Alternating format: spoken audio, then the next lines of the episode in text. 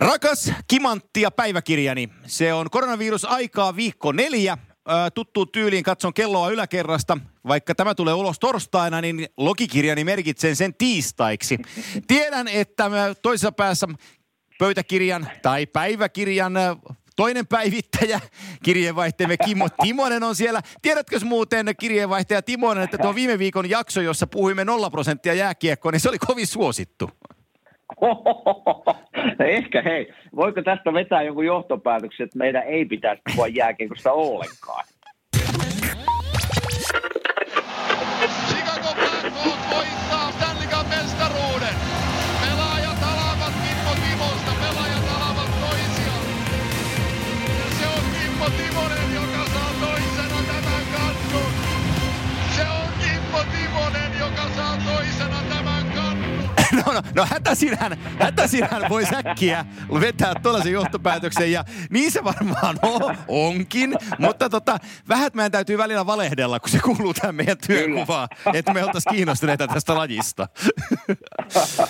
Joo, aika hiljasta täällä kyllä ollut lajin puolesta täälläkin päästä, että kyllä tässä niinku viikko on nyt taas mennyt tässä ja edelleen koronakaranteenissa ollaan täällä, että näin mennään päivä kerrallaan. Just herra Trumpi eilen vai toissapäivänä sanotaan, että täällä tämä sama tilanne ainakin jatkuu tuonne huhtikuun loppuun asti. Että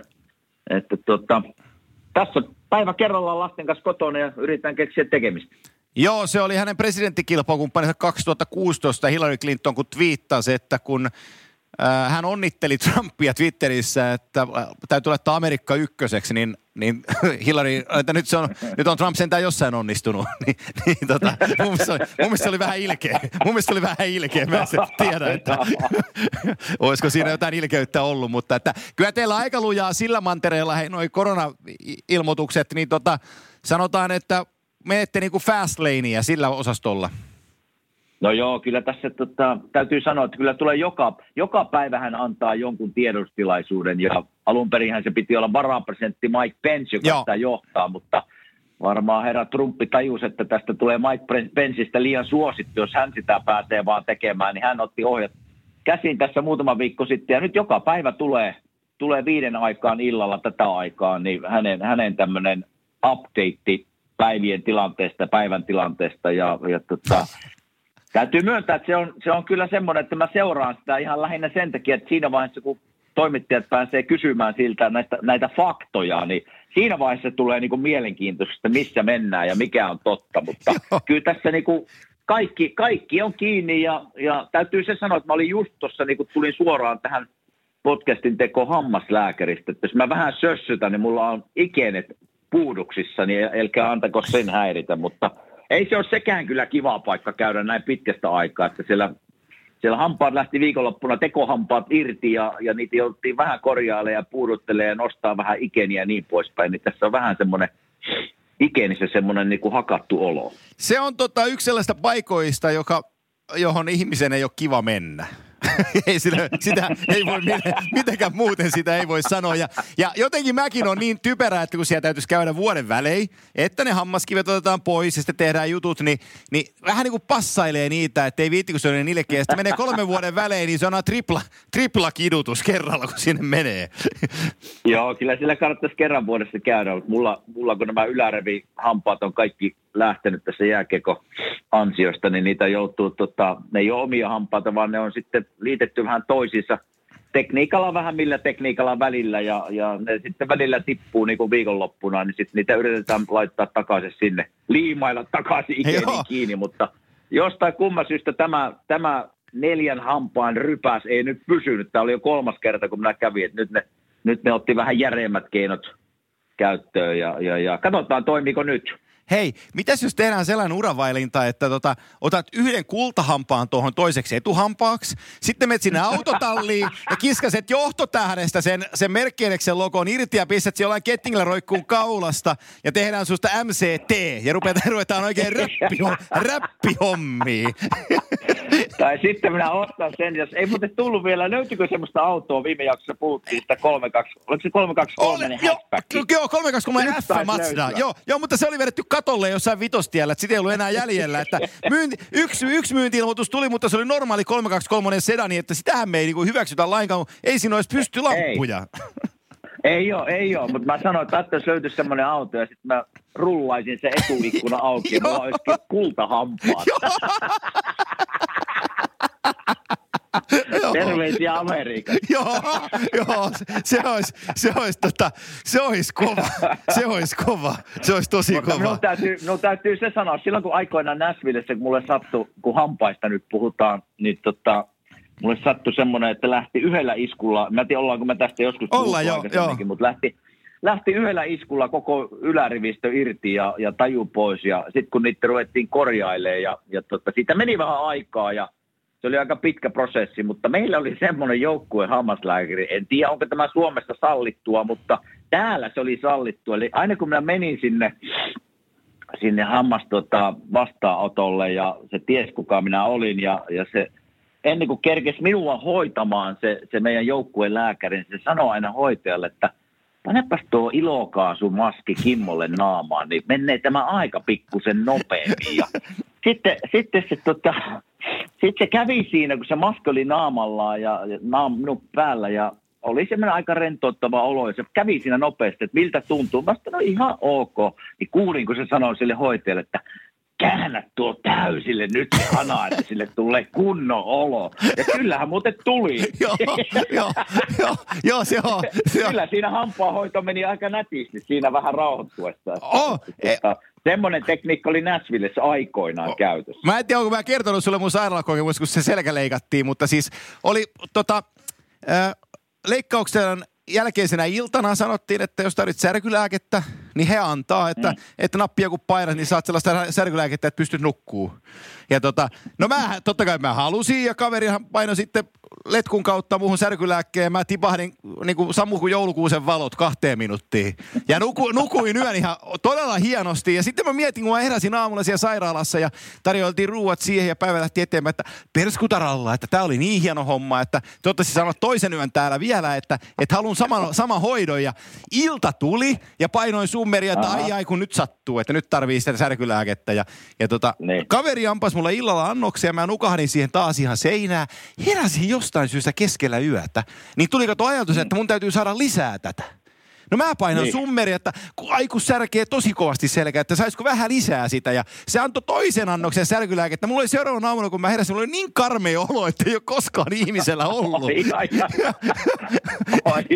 Sä oot saanut kunnon myrkkyä. Joo, mä sain vähän liikaakin myrkkyä. Niin se oli ihan, nyt se naurattu, mutta voin kertoa, että silloin aamulla, kun siellä heräilin ja mietin oloa, niin että ei kyllä naurattanut. Ei naurattanut varmaan. No. Mutta mä menen sen vielä takaisinpäin, kun me odotellaan. Meillä on muuten tänään sellainen spesiaalijakso, että meillä on myös vieras. Me mennään ihan kohta siihen kiinni, mutta sanoit sitä Trump tulee kello 17 kertoon aina päivittäin tapahtumat, niin se on nykypäivän kaunit ja rohkeet. Yhtä paljon siinä valehdellaan. Se on kyllä totta, mutta se on jotenkin niin koomista, ei saisi niinku haukkua maailman johtavan valtion johtajaa, mutta kun ei oikein voi olla oikein nauramatta hänelle, että se on niin koomista, kun hän vertaa, ihmiset taistelee hengestä, niin hän vertaa hänen pressikonferenssin näitä lehdistötilaisuuksia niin kuin yleisölukuja. Siellä oli Amerikan Bachelor mainittiin ja Monday Night Football, ja mä sitä voi hyvää isä, täällä ihmiset taistelee hengestä ja sinä puhut hänen omasta reitingistä, paljonko ihmisiä katsoo hänen päivittäisiä lehdistötilaisuuksia. Kyllä tämä on aika, En sano muuta. Ei tarvi. On se sellainen seppä kyllä, että ei ole, niinku, ei ole pieni tosikaan. Ei voi mitään. Näin täällä. Twitterissä on Fact Checker-sivusto ja ne aina tsekkailee faktoja, niin en ole vähän aikaan sitä kattelua, mutta siis joku muutama kuesta kaperi tuli, että Donald Trump aikakaudella on ollut presidenttinä nyt 3,5 vuotta, että faktatsekkaat on käynyt sen puheet lävitteen, että virheellisiä väittämiä tai valheita 27 386. Se, että jos sä niin, että sä voit valehdella jonkun asian ja jäädä sitä kiinni, tai et jäädä kiinni, mutta sä valehtelet kerran tai kaksi, mutta et valehtele 27 000 kertaa, niin se on jo se on kovan luokan suoritus.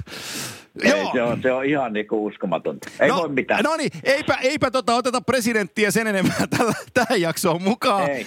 Niin, oltiin tuossa puhumassa, että meillä on tänään Kimanttia historian ensimmäinen jakso, jossa me saadaan myös kolmas henkilö mukaan linjoille. Haluatko sä, Kime, tehdä esittely? No voin tehdä esittely, joo. Tätä ollaan vähän pohdittu tässä muutamia viikkoja, että mitä uusia ideoita keksitään ja sitten tultiin siihen tulokseen, että entäs otetaan tähän vieras mukaan. Ja ensimmäisenä, Kimanttia historian ensimmäisenä vieraan, me saadaan Kekäläisen Jarmo tänne meidän kanssa ääneen. Eli loistavaa kuulla hänen mielipiteitään ja ihan yleisesti koronatilanteesta ja jääkiekosta ja NHL:stä ja millaista olla toimitusjohtajana NHL-seurassa. Pidemmittä puheitta. Jarmo Kekäläinen, kuuluuko?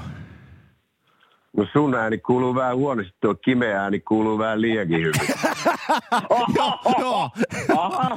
Joo, niin. Tällä linjalla lähdetään heti liikkeelle. Anna kun mä ampasen kerran aloituksen tähän. Mun on Jampe pakko aloittaa sellaisella, kun mä vähän lueskelin, kun mä tiesin, että sä tuut tähän, että Sihvosen Varpu kirjoitti NHL.comiin tarinan sun nuoruudesta, kun sä olit 90-luvun alussa Kalpassa pelaamassa, että velipoja Jannen kanssa ollut yöelämässä ja menitte siitä sitten hampurilaisravintolaan ja siellä ei tullut käsirysyä kaverin kanssa.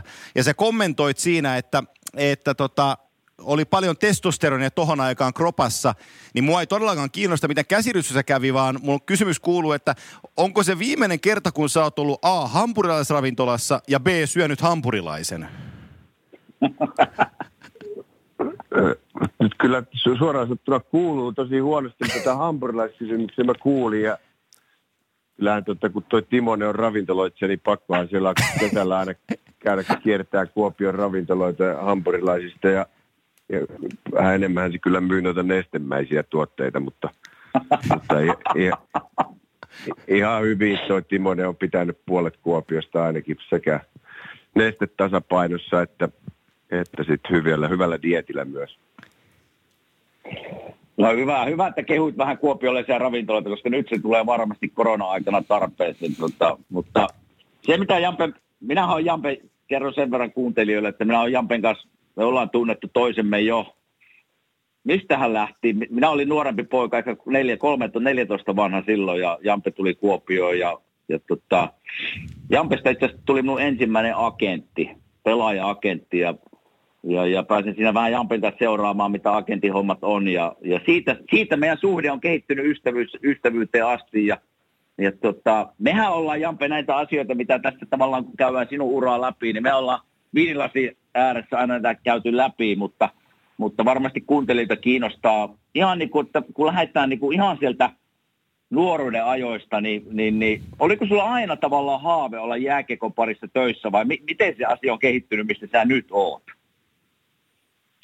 Kyllä se varmasti siitä on lähtenyt. Tietysti aina se ensimmäinen unelma oli pelata ensin Kalpa edusjoukkueessa, sen jälkeen se kasvu vähän isommaksi maajoukkue oli se seuraava asia, mitä tuli haaveeksi ja NHL oli semmoinen kaukainen haave pikkupoikana.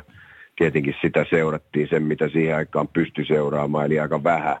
Oli melkein lehtien varassa ja muutamia väläyksiä Suomen telkkarissa silloin ja tällöin, kun ei Kuopiossa oikein kunnolla nähnyt liigakiekkoakaan muuta kuin urheiluruudun väläyksissä ja torstaisiin ja sunnuntaisiin. Ja kun mä aloin katsomaan kiekkoa, niin silloin pelattiin 3. divisioonaa, 2. divisioonaa liveinä Kuopiossa. Että kyllä jääkiekko on ollut iso osa elämää ihan pienestä pojasta saakka. Isä pelasi mestaruussarjassa muutamia pelejä Tampereella, missä mä oon syntynyt ja palasi sitten Kuopioon ja lopetti siellä peliuransa ja alkoi valmentaa mun ikäluokan poikia ja ensin vähän vanhempiakin poikia. Ja Tampereelta oli hyviä tuttuja, muun muassa Kallu Numminen kävi meillä aina kylässä joka vuosi ja siitä sai aina fiiliksiä, kun hän oli maajoukkueen valmentajana siihen aikaan.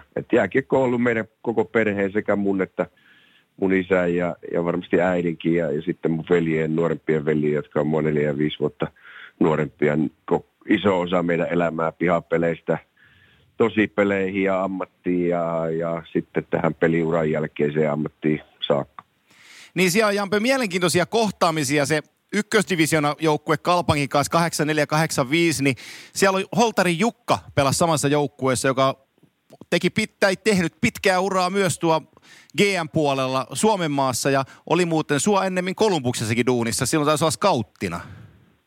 Joo, olehan tuli Lahdesta tuommoisella oranssilla Ford Escortilla Kuopioon ja taisi olla vielä pakettimallia. Sitä ihmeteltiin, ei puuttunut kuin valokatolta vaan. Ja mutta kova pelimies oli, teki paljon maaleja Kalpassa ja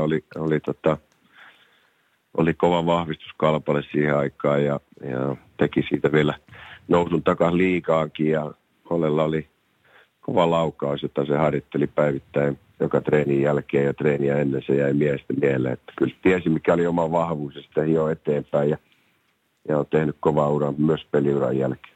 Hei, liigatasolla sä tulit Ilvekseen hakemaan liigakokemusta Kuopiosta ja sä pelasitkin 86-87 kaudella IPassa. Ilves-fanien mieleen on jäänyt sellainen kaveri kuin Dale Derkatch tosta kaudesta ja totta kai nykyinen toimari Jalon Ripa pelasi silloinkin. Minkälainen oli mestaruuskauden jälkeinen suurin piirtein noin niin Tampereen Ilves? Siis 85-86 oli eka kauden, 85 Ilves otti mestaruuden. Se oli olihan se mulle totta kai uutta ja ihmeellistä. Silloin tuli Kalpa ykkösdivisioonassa, oli paljon 2 vuotta ja tuli Tampereelle opiskelemaan yliopistoon. Ja vähän niin kuin tryoutin kautta sitten sai Ilvekseen sopimuksen.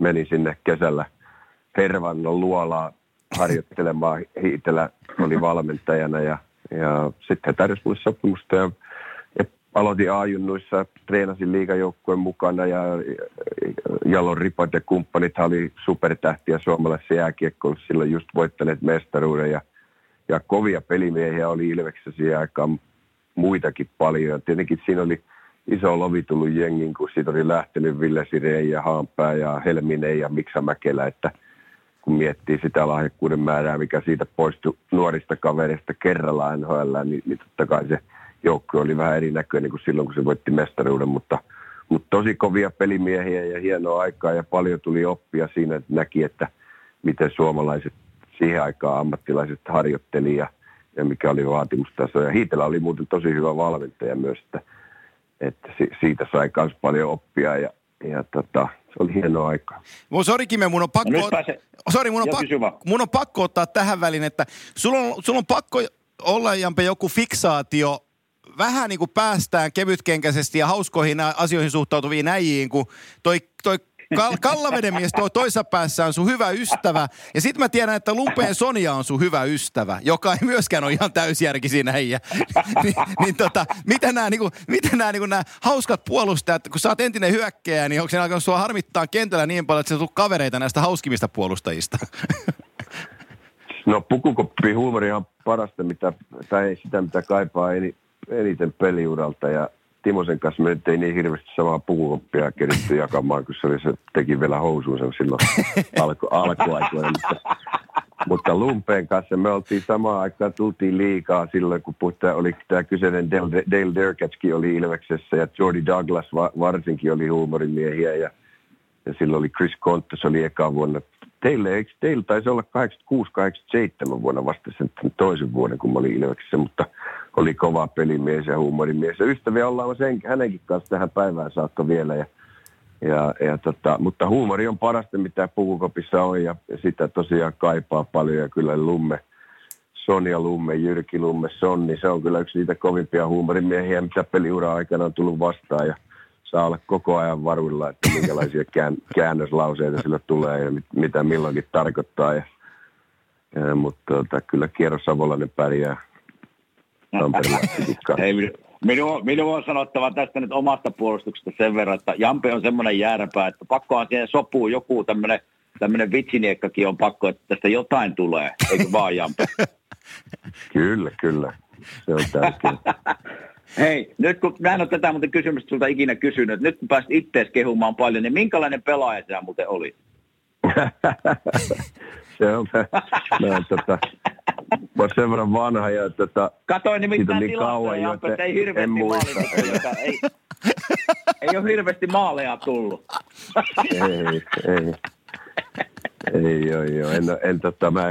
Mä yritän olla muistelematta kehumasta pelaajauraa ja se on semmoinen, missä mä pysyttelen, mutta Mutta kyllä mä kaikkeni annoin sen eteen, se on mulle aina se tärkeä asia ja pääsin pelaamaan kovissakin porukoissa. No se on aina se hienoimmat muistot. No tosta, että antaa parhaansa ja vaatii parasta, niin me päästään jakson myöhemmässä vaiheessa ihan varmasti tohon asiaan kiinni, mutta hei, kuinka tärkeät oli noi Clarksonin yliopistovuodet sulle, jos sä mietit niin kuin kulttuuria, kieltä ja jääkiekkoa ammattina, niin kuinka tärkeitä noi oli sulle?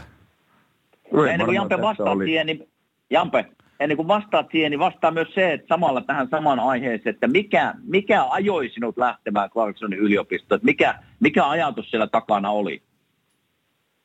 Niin, siis varmaan en tässä olisi, jos en olisi lähtenyt. Se on varmasti yksi elämän parhaita päätöksiä, mitä olen ikinä tehnyt. Ja se ehkä juonti juurensa siitä, että ihan jo silloin lukioaikana, kun pelasin teinipoikana kiekkoa, niin mulla oli semmoinen haave, että mä olisin päässyt vaihto-oppilaaksi Amerikkaan tai Kanadaan ja pelaamaan kiekkoa samalla, mutta silloin oli ne vaihto-oppilassysteemit vähän semmoisia, että koulu kyllä löytyi, mutta ei ne oikein pystynyt takaamaan sitä, että minkälaiseen jääkiekkojoukkueeseen sitä olisi päässyt, ja se yhteydenotto ja yhteydenpito siihen aikaan ei ollut ihan niin helppo kuin tänä päivänä, että silloin olisi pitänyt kirjoittaa kirjeitä ja ottaa puhelimia käteen ja sitten mistä ne kovien ja hyvien joukkueiden johtovalmentajat ja muut olisi tietänyt, minkälainen pelimies sä oot ja ottaisiko ne sua sen perusteella, että kehut itseäsi tai näytät tilastoja, niin en tiedä, mutta se jäi vähän siihen se lähteminen silloin. Ja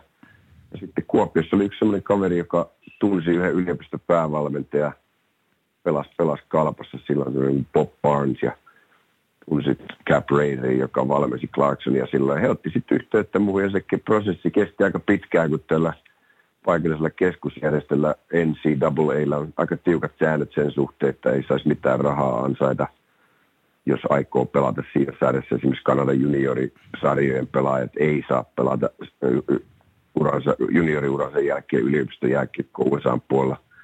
Ja mä olin pelannut ykködivisioonassa Suomessa ja 2 vuotta liigassakin, mutta koska mä olen jääräpää, niin kuin Timonen sanoi, niin mä kirjoitin kirjeitä sinne NCAA:hin varmaan 7-8 kappaletta ja sanoin, että mä oon sen aikaisten olympiasääntöjen mukaan vielä amatööri, opiskelee yliopistossa, maksaa itse opiskelun ja asumisen ja seura sitten niin kuin auttaa kuluissa.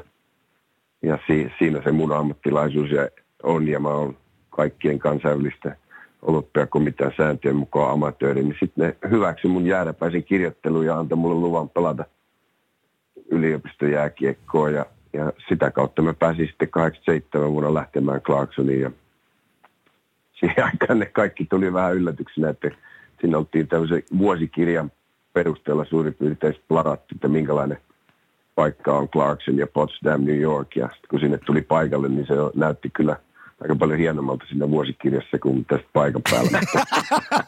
Mutta olihan se aikamoinen seikkailu kuitenkin. Se johti siihen, että sä pääsit NHL:ään 10 vuotta ennen Kallaveden miestä ja se seura oli Boston Bruins.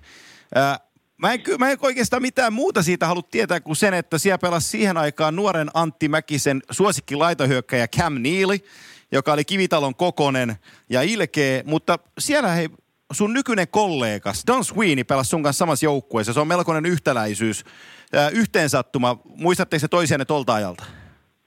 Joo, totta kai. Kyllä me oltiin sinne samassa joukkueessa osia 2 eri kautta. Don Sweeney taisi olla, olisiko se aloittanut silloin mun ensimmäisenä kautena Farmissa ja mä aloitin NHL:ssä ja sitten mä menin alas ja Don Sweeney tuli ylös eikä tullut ikinä enää alas. Ja mä menin vähän niin kuin puoliksi 2 vuotta siinä. Mä olin loukkaantuneena 13 kuukautta vissiin putkeen, kun multa leikkailtiin alavatsaa pari kertaa siinä välissä. Ja fiksu jätkä, se oli Harvardista valmistunut ja pelannut siellä ja oli kovan luokan puolustaja. Suurin piirtein saman pituinen kuin Timonenkin. Että toimitus huomauttaa, että 1,88 m. Joo, aika vahva ruumiin rakenteeltaan. Hyvä pakki, teki kovaa uraa NHL:ssä ja tietenkin Cam Neelyhän oli kyllä niinku huikea pelimies. 50 maalia, 50 peliä siihen. Sen lisäksi vielä oli tämmöinen fyysinen pelote ja aggressiivinen ja kansansuosikki. Mutta kyllähän Ray Borg oli aivan uskomaton pelaaja siinä joukkueessa ja siihen aikaan, että varmasti menee yhden kaikkien aikojen puolustajien sinne top 3, sanoisin, kautta aikaa. Että kyllä se oli niin kuin huikea katsoa sen jätkän tapoja tehdä töitä päivittäin, plus sitten, että miten se pelasi, se pystyi tekemään 80 pistettä joka vuosi, silti puolustaan parhaita vastaan ja pelata 30 minuuttia joka peli, niin olihan se aikamoista seurata läheltä. Mulla on pakko kertoa tarina Cam Neelystä viime kesältä Stanley Cup finaaleista, kun seiskafinaali oli TD Gardenissa Bostonissa, ja seiskafinaalin aamupäivä oli kyseessä, ja siellä oli tosi tarkka, ensinnäkin toivottavasti teillä on, Jampe, teidän pressipäällikkö on hyvä äijä, koska monessa NHL-joukkueessa ei ole. Ne on aika ilkeitä tyyppejä. Mutta Bostonilla on tiukka, totta kai kun on nyt siksi joukkue vielä, niin aamulla joukkueella oli vapaaehtoiset jäät. Pari jätkä kävi jäälle ja muut otti lämpöä siinä, mutta että ilman passia ja seuran tunnusta, niin ei mitään asiaa sinne Boston Bruinsin käytävään, ennen kuin sitten pressipäällikkö tulee päästään haastatteluja varten. Ja seurapresidentti Cam Neely tulee siitä varttitunti ennen mediaa ja on menossa pukuhuoneelle, niin siinä on astetta virkaintoisempi portsari siinä ovella. Ja koska Neelyllä ei ole mitään passia kaulassa, niin se pysäyttää siinä Boston Bruinsin kotikäytävällä, että excuse me sir, where are you going? Ja sitten Neely rupeaa kertomaan, että tonne noin, että tämä on mun seura. Ja se kysyy se järjestysmies sitten, että kuka sä luulet olevasi. Ja se sanoo, että mä olen Cam Neely, että seura presidentti. Ja sitten, niin ne kaikki sanoo, mutta tästä ilman passia kuljeta. Ja sitten rupesi, ison kasin pää rupesi punottaa, se kääntyi ympäri. Sellainen Bostonin, onko se Boston Globe-lehden toimittaja, mutta Matt Porter, kaverini sieltä, niin kuittasi mulle, että toi ei ole 5 minuutin päästä töissä toi äijä enää. Ja Neely käveli jonnekin ja se tulti se portsari hakee siitä pois. Ja hän ei sitten näkynyt enää sen jälkeen tehtävissä ja Neely pääsi käytävään. Mutta että se otti koville siinä kohtaa. Se olisi pitäisi saada kaverin palkan korotuksen. Ei laske ketään, varsinkin katselee noita mediaedustajia, niin kyllä pitäisi selvitä teillekin, että minkä takia lehdistöpäälliköt on vähän tiukempia, ettei teitä ihan joka paikkaan voi laskea. Ei, no se on totta, mutta useammassa seurassa ne on osa on ymmärtäväisiä, mutta osassa seurassa ne on ihan umpihulluja. Esimerkiksi Timosen entisen seuran Nashvillen GM, Nashvillen pressiäijä Kevin, mikähän en muista sukunimeä, niin on niin pelottavan näköinen kaveri, että tekee oikein mieli josta karkuun. No meillä ei ole pelottavaa. Joo, se ihan kun mä oon kuullut, että kun sä palkkaat aina parhaan, niin todennäköisesti sä palkkaat sen sieltä Nashvillestä teille sitten seuraavaksi kaudeksi. Joo. Meillä on ollut täällä kaveri jos parikymmentä vuotta ja aika monta vuotta ennen mua, että kyllä se hyvin hommansa hoitaa. Hei, yksi kysymys. Tämän katsojakysymyksen esittää Tampereella syntynyt... Voisiko sanoa, että KV:n passia kantanut, mutta sitten helsinkiläistynyt urheilutoimittaja Vesa Rantanen. Ja hän ilmoitti asiasta, hän halusi tiedustella, että pitääkö tämä paikkansa, että ihan villeimpien huhujen mukaan sä olet konservatorion läpikäynyt pianonsoittaja ja 91 Kanada Cupissa, niin sä oot hotellin aulassa soittanut valkoista flyygeliä ja laulanut väelle. Niin voiko tämä pitää paikkaansa? No se laulu ei pidä paikkaa. Muutos. Ei. Oot kyllä, Jampe, oot kyllä joka kesä, oot kyllä, kun ollaan viiniä juotta, niin oot kehunut, miten hyvä soittaa pianoja laulamaan. Eikö se laulu enää kuulukaan tähän tarinaan niinkään? Laulusta en ole sanonut en Timoselle, enkä. Kyllä molemmat on ottanut liikaa viiniä tieto. Joo. Mutta piano osaat soittaa niinkään? Piano osaa soittaa. Itse asiassa nyt on ollut helkkari hyvää aikaa harjoitella, että nyt mä oon päässyt vähän taas vireeseen. Se on hieno taito ja se on hieno soiti. Se on hieno soiti. Hei, mennään jääkiekkoon takaisin. Sä tulit käymään Kalpassa ja Tapparassa. Siihen tulee muuten se Luciano Borsaatto. Eikö se ollut teillä IFK:ssa 98-kimme mukana? Oli. 98-99 kaudella oli Borsaatto. Niin oli, se oli sen seuraavalla kaudella, niin olikin joo. Sä pelasit samaan aikaan Borsaatton kanssa Tapparassa. Sellainen statistiikka... Ei pidä paikkaansa. Mä pelasin Borsaatton kanssa Clarksonissa. Ei kun niin olikin. Kallu Nummista niin olikin. Luciana Borsa. Niin olikin. Harakan varpaani ovat vääriä merkintöjä piirtäneet taas tuohon, niin se olikin. Mutta se, missä mä tuun kysymykseen, on se, että pitääkö paikkansa, että sä et ole pelannut yhtään pudotuspeliottelua Suomessa liigassa? Taitaa valitettavasti pitää.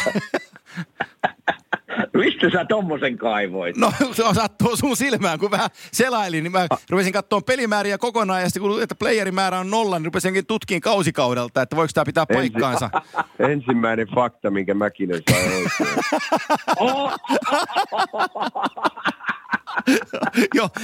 Joskus se sokea kana löytää sen jyvän, niin tälläkin kertaa. Mutta hei, kun sun ura päättyi 9495 Westerosissa, niin tiesitkö sä, että se on sun viimeinen kausi pelaajana? No en mä sitä ihan heti tiennyt, kun mulla oli 2-vuotinen sopimus, mutta se ei ollut ihan nappiin mennyt kausi, ja mä olin siitäkin ollut puolet loukkaantuneena, että vähän alkoi kypsyttää se kuntouttaminen siinä kohtaa, ja mulla oli tää agenttibisnes jo aika hyvässä vauhdissa ja kasvanut, ja autoin suomalaisia pelaajia Suomen liigassa, ja se vähän vaikeutti sitä, että piti vähän niin kuin ruveta valitsemaan, että aikooko toimia kentän ulkopuolella vai kentällä. Ja sitten pari asiaa johti toiseen. Minä ja Sirenin Ville oltiin skautattu jo Ottavan Senatorsille sillä kaudella. 94-95 käytiin katsoa A-junnojen pelejä. Silloin kun meillä ei ollut mitään pelejä ja toimintaa, niin me autettiin Ray Shiro, joka oli siellä Ottavassa silloin asistan GM-nä, ja tehtiin pientä tämmöistä scoutingia niille, ja se oli sitten Ottava tarjous seuraavaksi vuodeksi, kun pestiin, että voisi tehdä sitä oikein kunnolla, ja siinä oli kaiken näköisiä erilaisia valintoja, mitä piti ruveta tekemään, ja sitten mä päätin lopettaa ja siirtyä tekemään agenttibisneksiä, ja syksyllähän mä sitten siirryin jo IFK-palvelukseen, että siinä tapahtui aika nopeasti monta eri asiaa muutaman kuukauden sisällä, ja agenttibisnes siirtyi sen jälkeen Markus Lehdolle, joka hoitaa sitä edelleenkin samaa firmaa eri nimellä. Niin taitaa Mare on ollut sulla sen aikaa, eikö sokki? No Mare on ollut siitä, siis Jampen jälkeen, niin Mare on ollut siitä lähtien. Ei nyt tarvii enää tietysti, kun ei pelaa, mutta... No nyt sä vasta tarvisit tukea.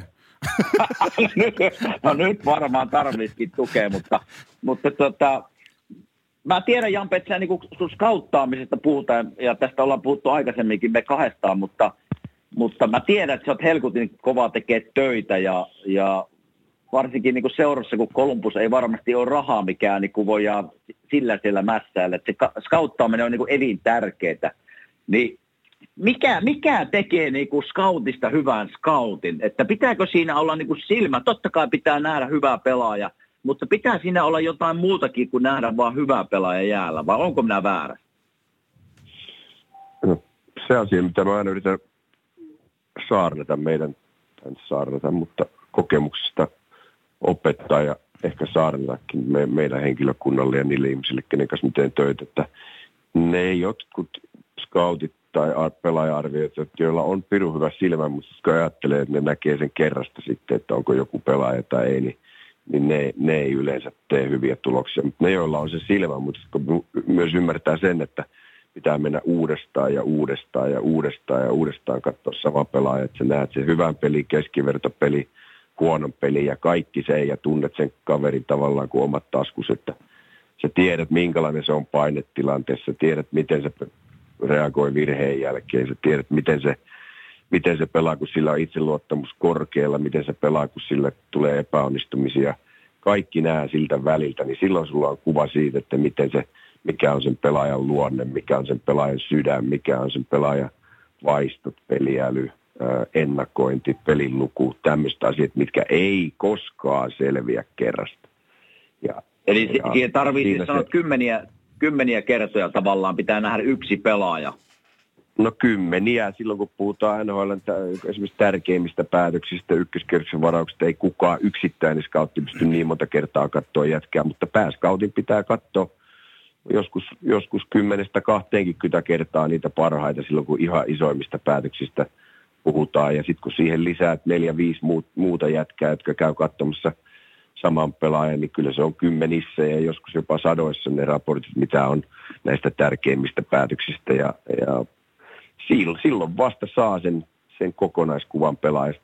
Että pro-puolella mä yritän sitä esimerkiksi verrata siihen, että kun me katsotaan meidän omaa joukkuetta, niin me tunnetaan meidän omat pelaajat kuin omat taskut. Niin samalla lailla pitäisi oppia tunteen vastustajan pelaajat. Se ei selviä sillä, että katsot niitä vastustajan pelaajia silloin, kun katsot omaa joukkuetta, koska fokus siirtyy aina väistämättä sinne oman joukkueen otteisiin. Ja sen takia me tarvitaan näitä pro-scoutteja, joilla on omat joukkueet, joita ne seuraa tarkasti ja joita ne katsoo kerta toisensa jälkeen. Ja nykypäivänä ei pelkästään livenä, vaan myös nauhalta ja sitten tätä analytiikkaa siihen mukaan ja tilastoa ja syvempää tilastoa. Ja siitä saa sen kokonaiskuva sekä joukkuetasolla että yksilötasolla niistä pelaajista, mistä me mahdollisesti voidaan käydä kauppaa tai miettiä näitä free agent-sainauksia ja näin poispäin. Et kyllä se työtelijä scoutti, jolla on se silmä, niin se on se hyvä scoutti. Monta kertaa näkee peleissä scouttia, jotka menee, ne juttelee keskenään, ne räplää puhelintaan kesken pelin tai tekee raportteja silloin, kun joku tekee maalia jäällä. Ei ole sellaisia kavereita, mitä mä etin silloin, kun palkataan. Mä haluan niitä kavereita, jotka menee yksin nurkkaa, niin kuin Sireni Ville, ja katsoo peliä, eikä puhu kenenkään kanssa, eikä nakkikioskilla kesken peli, vaan katsoo ja keskittyy ja tekee sitten raportit pelin jälkeen ja ymmärtää sen, että kerrasta ei selviä yhdestäkään pelaajasta, vaikka sillä olisi kuin hyvä silmä. Kerrasta näet sen, että kuinka luistelee, kuinka on käsi ja taitoa ja laukaukset ja tämä, mitä mä sanon, niin kuin pintaraapasuksi. Mutta se, että kun selvitetään niitä tärkeimpiä asioita, eli näitä luonteita ja vaistoja ja ennakointikykyä ja sydäntä, niin työmoraalia ja kaikkia näitä asioita, niin se vaatii monta katselukertaa. Joo, mä voi vaan kuvitella, miten vaikeaa se skauttaaminen on, kun jokainen voi ymmärtää, että kun puhutaan nuorista pelaajista, mieti, se on 17, 18, 19 vanhoja pelaajia, ja pitäisi nähdä, että kenestä tulee hyviä, niin se on kyllä, voi mennä sen taakse, vaikka ikinä olisi skautannut, niin että kyllä tarvii nähdä pelaajaa monta kertaa. Ja tässä tulee niin sellainen seuraava kysymys tähän, että minkä verran niin painoarvoa annetaan. Niin jokainen, joka jääkiekkoa seuraa, osaa varmaan katsoa, että tuolla kaverilla on niin hyvä taito, mutta minkä verran painoarvoa annetaan niin taito versus esimerkiksi luonteen piiri ja työmoraali. Pääseekö näitä tutkimaan, niin onko se sallittua skauttaamissa tavallaan tavata pelaajia ja tunnistaa vähän, minkälainen luonteen piiri pelaajilla on? Se on iso osa sitä kokonaiskuvaa ja se on niinku tämmöistä salapoliisihommaa ja se ei edes pelkästään rajoitu siihen, että jutellaan se pelaajan kanssa, vaan pitää jutella, löytää tämmöisiä luottohenkilöitä. Ainakin mulla oli omassa verkostossa ja me tiedämme, että meidän skauteilla on omassa verkostossa joitakin huoltaja, joka on ollut 20 vuotta, 30 vuotta töissä samassa junioriseurassa esimerkiksi, on nähnyt kaikki jätkät, kenestä on tullut NHL-pelaaja, kenestä ei ole tullut, miksi ei ole tullut ja miksi taas joku on onnistunut. Niin tämmöiset kaverit, joilla on tämmöinen syvä ymmärrys siitä, että mitä tapahtuu ja mitä vaaditaan siihen, että voi tulla huippuammattilainen, niin ne on näiden kaveritten kanssa joka päivä tekemisissä tuntikaupalla ja ne on tosi hyviä tietolähteitä siihen, kun selvitellään sitä pelaajan luonnetta ja se voi olla hieroja, se voi olla huoltaja, se voi olla jossain tapauksissa vaikka joku lääkäri, joka sä tiedät, joka on seurannut, jolla on tosi hyvä esitys siitä, että mitä se vaatii. Mulla voin kertoa yhden tarinan. Dale Derkatch, josta oli puhetta tässä lähetyksessä aikaisemmin, niin oli mun pelikaveri Ilveksestä ja mä oon hänen kanssa jutellut jääkiekosta paljon ja jos miettii kaveria, joka oli 160 pitkä hattu päässä ja kengät jalassa ja oli ihan huippupelimies, teki junnusarjoissa ennätyksiä ja oli Suomen liigassa huippupelimies, niin se vaati tosi kovaa luonnetta häneltä just, että hän pystyi tekemään sitä, mitä hän teki, kun mietti, että millainen jääkiekkoa pelattiin jossain Länsi-Kanadan junnusarjoissa siihen aikaan, kun hän yritti tulla sieltä läpi sen kokoisena, niin ei ihan helpolla antanut periksi. Niin oli tämmöisen Notre Dame-koulun valmentajana siihen aikaan ja sitten oli valmentanut tämmöistä pelaajaa kuin Jaden Schwartz, jota mä olin käynyt katsomassa junnusarjassa USA:n puolella, koska hän oli menossa yliopistoon. pelasi tässä USHL-juniorisarjassa ja mä tykkäsin hänestä tosi paljon. Ja sitten mä aloin selvittää, että mistä tämä kaveri on kotoisin. Oli aika pienen kokoinen, mutta oli kova luonteinen, teki pisteitä ja oli tosi hyvä peliäly ja kaikki nämä, mitä me haluttiin kaverissa. Ja no sitten kun mä menin siinä aikajanassa taaksepäin, niin huomasin, että tämähän on Dale Derkatch valmentanut Notre Dameissa. Ja mä otin puhelimen käteen, soitin Dale Derkatchille ja rupesin juttelemaan. Ja sitten siitä tarinasta ei meinannut tulla loppua, kun Dale Derkatch ylisti sitä, että minkälainen luonne kaverilla ja kuinka tekee kaikista ympärillä olevista pelaajista parempia ja niin kuin jatkuvasti sitä, mitä just etsitään pelaajissa, niin mä löin periaatteessa sen puhelun jälkeen se, että tämä on se jätkä, kuka me otetaan, jos se on siellä, kun meillä on ykköskierroksen varaus. Ja sitten niin me tehtiin sitten St. Louisissa. Otettiin Jaden Schwartz ja aika hyvin on pärjännyt tähän saakka ja se on aika pitkälle. Hyvä pelimies. Kaverilla on kova luonne. Hei, tosi hyviä pointteja. Kysyisin sellaista, Jampe, että kun tiedän, että NFL-joukkuet, kun ne draftaa NFL-pelureita, niin heillä on oma duunintekijänsä sille, että ne käy draftattavien pelaajien sosiaalisen median elämää lävitte, että mitä ne on postannut, mitä ne on mieltä mistäkin, että päästään siihen luonteeseen käsiksi. Niin onko teillä näitä asioita otettu huomioon? On, kyllä me sieltäkin katellaan. Itse asiassa meillä on tällä viikolla puhelinkokous yhden naisen kanssa, joka tekee työkseen niin kuin isoille huippufirmoille tämmöistä, että seuraa eri työntekijöiden sosiaalista mediaa ja tekee semmoisia profiileja ihmisistä ja kuulemma todella paikkaansa pitäviä profiileja sen sosiaalisen median käyttäytymisen ja sen perusteella, mitä ihmiset postaa sosiaaliseen mediaan. Että se on aika mielenkiintoinen puhelinkokous tälle viikolle ohjelmassa, että nähdään, että mihin hän perustaa nämä mielipiteensä ja mitä hän etsii ja mitkä on tämmöisiä punaisia valoja ja punaisia vaatteita siellä. Tai mitä pitäisi varoa ja mitä pitäisi etsiä, mitkä on positiivisia asioita, niin mä odotan kyllä mielenkiinnolla sitä puhelua. Joo, se on kova paikka toi sosiaalinen media, kun se on siinä määrin vähän ilkeä, että on sun oma mielentila mikä tahansa, että kun sä sinne jotain laitat, niin se sitten on siellä ja se pysyy. Että siitä jää jälki, vaikka sä poistelet niitä sieltä, niin aika hyvin niistä pystyy profiloimaan, että minkälaisista ihmisistä on kyse. Ja varsinkin, jos mennään siihen huippu-urheilija-ajatukseen, että kun puhutaan, että joutuu painetilaan ja pitää olla fyysinen ja henkinen valmiustila tietyllä tasolla, niin somesta aika hyvinkin näkee, että kuinka paljon se henkinen puoli siellä heittelee. Et se on kova tieteenmuoto tänä päivänä. Joo, mä oon ottanut sellaisen periaatteen itse, että mä en seuraa meidän pelaajia tai enkä mä ole mitenkään lähtenyt seuraamaan. Niin kyttäminen on eri asia sitten taas. Joo, mutta tietysti meillä on aika paljon ihmisiä meidän henkilökunnassa, jotka sitä voi tehdä vähän niin kuin sillä, että jos sillä jotain hälyttävää, niin kyllä mä yleensä siitä tiedon saan, mutta en mä ole lähtenyt siihen, että mä stalkkaan meidän pelaajia tai semmoisia pelaajia, ketä me nyt mahdollisesti oltaisiin hankkimassa vaikka free agent markkinoilla tai draftin kautta, mutta kyllä näitä tämmöisiä palveluja on olemassa aika paljon, jotka profiloivat, ja tämä nainen kuulemma on huippuammattilainen, kenen kanssa me tällä viikolla keskustellaan, että odotan mielenkiinnolla. Joo, ja eihän nykypäivän urheilijat teenkin joukkueessa, kun ne on kaikki urheilijoita, ja ne tietää, että ne pelaa itselleensä, ja vaatimustaso on tosi kova, että sehän oli ihan eri hommaa silloin, kun toi Timonen pelasi, että silloin pystyy... Onneksi ei ollut sosiaalista mediaa silloin, kun minä pelasin. Joo. Siellä olisi punaisia vaatteita ollut joka toisessa postauksessa. Joo, olisin tullut siihen, että olisi ollut lempinimi joulupukki, kun on niin paljon punaista ympärillä, että... No. Tuleeko Jampe muuten? Itse asiassa se on aika yllättävää, kuinka herkkiä huippuammattilaiset voi olla tämmöisten asioiden suhteen.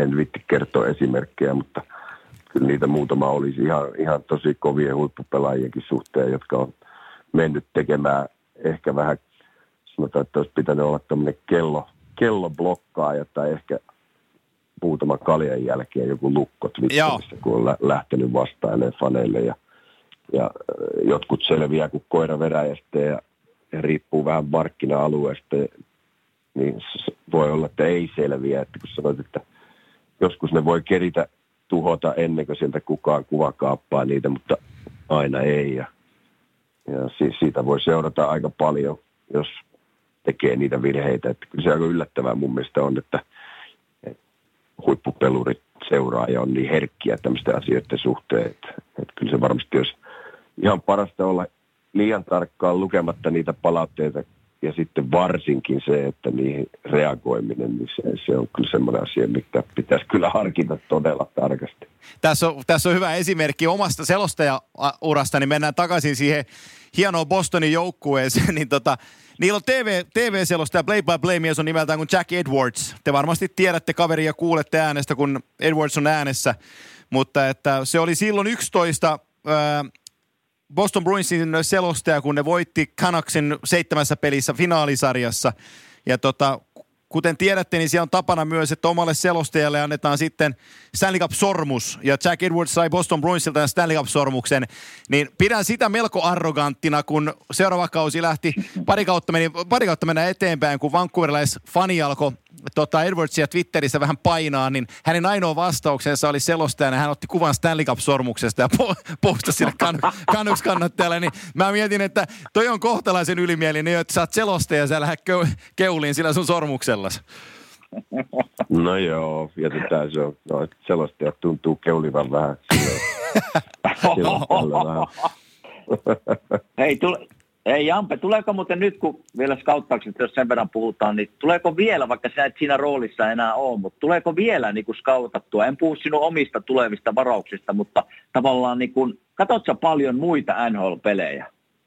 Kyllä, tosi paljon. Silloin kun en ole paikan päällä jossain, mä katson kotona vähintään yhden pelin joka ilta, jos me ei pelata. Jos me ollaan jossain vieraspaikkakunnalla New Yorkissa esimerkiksi, siellä on peliä edeltävänä iltana peli, mä menen katsomaan sen peli. Jos siellä on yliopistopeli tai junioripeli ja siellä on joku huippuprospekti, mä menen katsomaan sen matsi joka vuosi ennen deadlinea. Mä teen muutaman reissun semmoinen, missä on näitä kavereita, jotka saattaisi olla kaupanteon kohteena, niin menen katsomaan heitä. Ja tietenkin mä käyn katsomaan meidän farmipelejä säännöllisesti. Niin varsinkin alkukaudesta niin paljon kuin pysty, jos ei pelata samoina päivinä. Ja tietenkin iso osa työstä menee siihen, että omaa joukkuetta pitää katsoa todella tarkasti silloin, kun mietitään, että miten me halutaan joukkuetta parantaa, miten me halutaan joukkuetta kehittää vielä eteenpäin. Niin ei se selviä millään muulla tavalla kuin seuraamalla oman joukkueen tekemisiä niin harjoituksessa päivittäin kuin joka ikinen matsi. Ja myös niin, että kun mä katson vaikka kotimatsia, niin mulla on siinä kaveri, joka pystyy kuvakelaamaan niin kuin kuva kuvalta joka tilanteen uudestaan hidastettuna tai eri kulmista katsottuna, että jos jotain menee livenä ohi, niin mä pystyn sitten sen katsomaan siinä saman tien uudestaan, että mitä siinä oikeasti tapahtui ja ettei tule virheitä, koska kun livenä katsot peliä, niin monta kertaa siinä voi mennä joku pikkujuttu ohi ja katsot, että jumala, kun se tuossa tollain teki ja sitten huomaatkin, että se kiekko osuu johonkin pikkusen muutti suuntaan, että ei se voinutkaan sitä saada tai jotain tämmöistä. Kyllä siihen niin pannaan tosi paljon aikaa siihen. Se on periaatteessa koko työn ydin on se, että mun pitää tuntea meidän omat pelaajat todella hyvin ja pystyä tekemään ne päätökset. Viime kädessä mun pitää pystyä ne päätökset tekemään. Totta kai mulla on hyviä ihmisiä tässä apuna, mutta se, että miten me arvioidaan sen pelaajan tulevaisuus, halutaanko me maksaa sinne sen, mitä se tulee tämän systeemin mukana ansaitseen peliurallaan, kun astuu nämä välimiesoikeuskäsittelyt sun muut mukaan kuvaan, ja vai hankitaanko mieluummin niin, tai tehdäänkö mieluummin niin, että käydään se kauppa ennen kuin joudutaan maksaa isoja rahoja, ja se ei ole mitään mututuntumahommaa, että siinä on vaan tunnettava omat pelaajat tosi hyvin, ja sitten yritettävä ennakoida, että mihin suuntaan se ura menee, ja se ei ole myöskään ihan eksaktia tiedettä, että kyllä siinä tulee välillä virhearviointia ja välillä hyviä, ja se on tämmöistä, miten se nyt sanoisi, laskelmoituu vedonlyöntiä, kun tehdään näitä pitkiä sopimuksia pelaajien kanssa. Joskus niistä tulee tosi hyviä, ja joskus niistä saa sittiä oikein urakalla, ja joskus saa saman pelaajan kohdalla molempia, että Seth Jones on hyvä esimerkki. Silloin kun me tehtiin sopimus hänen kanssa, niin kaikki halusi mun päätä vadille, että ollaan me hulluja, kun me maksettiin sille 5,4 miljoonaa per kausi 6 vuotta, ja nyt kaikki sanoo, että se on heille kari hyvä sopimus, ja samat ihmiset yleensä vielä kaikilliseksi. Sillain se teillä tuppaa menee. Joo, se John voisi vaan tiedä 10 miljoonaa nyt per kaudesta varmaan tuolla tasolla, millä se on pelannut. No varmasti aika lähellä ainakin, mutta se on vain esimerkki siitä, että näissä tulee molempiin suuntiin, ja se on tämän koko työn luonne, että sun on tehtävä niitä laskelmoittuja vedonlyöntejä, ja kaikki niistä ei onnistu millään. Se on nyt ihan sama, että kuka istuu tällä paljolla, ja jos joku väittää, että kaikki on mennyt nappiin, niin sitten voidaan sanoa saman tien osoittaa sormella, että tuossa ainakin yksi valehteli. Joo, ei sellaista varmaan sun ammatissa ole. Sori Kime, mä otan tämän vielä tähän samaan asiaan, kun ollaan, kun mennään konkretian puolelle vielä niin ihan tähän lähitulevaisuuteen, koska mä pidin vähän yllättävänä, että te lähditte treidaan Sani Milano pois. Se on sun aikakauden ykköskierroksen varaus 14. Ja te teitte Daxin kanssa kaupan ja Devin Shore tuli toiseen suuntaan. Niin pystytkö sä avaamaan tätä kauppaa nyt esimerkkinä siitä, että mistä te organisaatioista tulitte siihen tulokseen, että teidän on aika päästä Milanosta irti? No siihen riittyy monta eri asiaa siihenkin, jotka ei välttämättä näy siinä kaupantekohetkellä. Sony Milano tekee pisteitä, sai täällä hirveästi mahdollisuuksia, on taitava kuin mikä, aika haasteellinen pelaaja valmentajille, että pystyy että pysyy siinä ruodussa, missä niin joukkuepelaamisessa pitää pysyä, mutta erittäin taitava, erittäin lahjakas kaveri. Ja sitten hänellä oli ensimmäisenä tänä kesänä tulossa nämä välimiesoikeuskäsittelyoikeudet. Jos ei me päästä palkasta sopimukseen, niin se välimiesoikeuskäsittely määrää hänen palkkansa. Ja sitten me ollaan joko sen palkan ja maksetaan se palkka, tai sitten sanotaan siinä kohtaa, että kiitos ei, jolloin hän poistuu meiltä ilman, että me saadaan hänestä mitään. Tämmöisiä asioita meidän pitää harkita sillä taustalla silloin, ennen kuin me tehdään kauppoja. Ja koska Sony Milano oli välillä katsomossa, välillä pelasi, välillä taas katsomossa, välillä pelasi. Ja silti sillä on kuitenkin jonkin verran pisteitä viimeiseltä 3 kaudelta niin, että välimiesoikeus todennäköisesti määrää hänelle palkan, jossa liikutaan jossain 1,5 miljoonan tienoilla aika lähellä. Ja siinä kohti meidän pitää näitä päätöksiä tehdä ja miettiä, että katsotaanko vähän erilaista pelaajaa nyt sitten Devin Shorin kohdalla. Mutta ei, kyllä ne meidän valmennus ja Tortorella teki paljon töitä Sonin kanssa ja hän meni hyvään suuntaan ja näin, mutta joskus pitää tehdä päätöksiä ja katsoa, että mennään vähän eri suuntaan tällä kertaa ja se kuuluu tähän asiaan.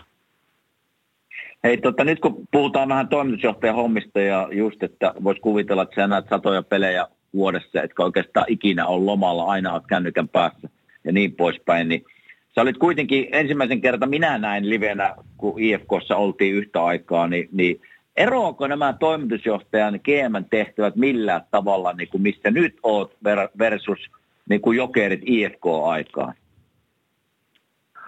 No ero on tosi paljon, että kun mietitään pelkästään CBAtä, siinä on se 500-600 sivua tekstiä, joka määrää ne säännöt, että miten me tätä bisnestä täällä pyöritellään joukkueiden kesken pelaajien suhteen, niin kuin tämä äskeinen selitys muun muassa tästä kyseisestä pelaajasta, niin Euroopassahan se on täydellinen viidakko. Kaikki on free agentteja niin kauan kuin, tai sen jälkeen niin, sopimus umpeutuu.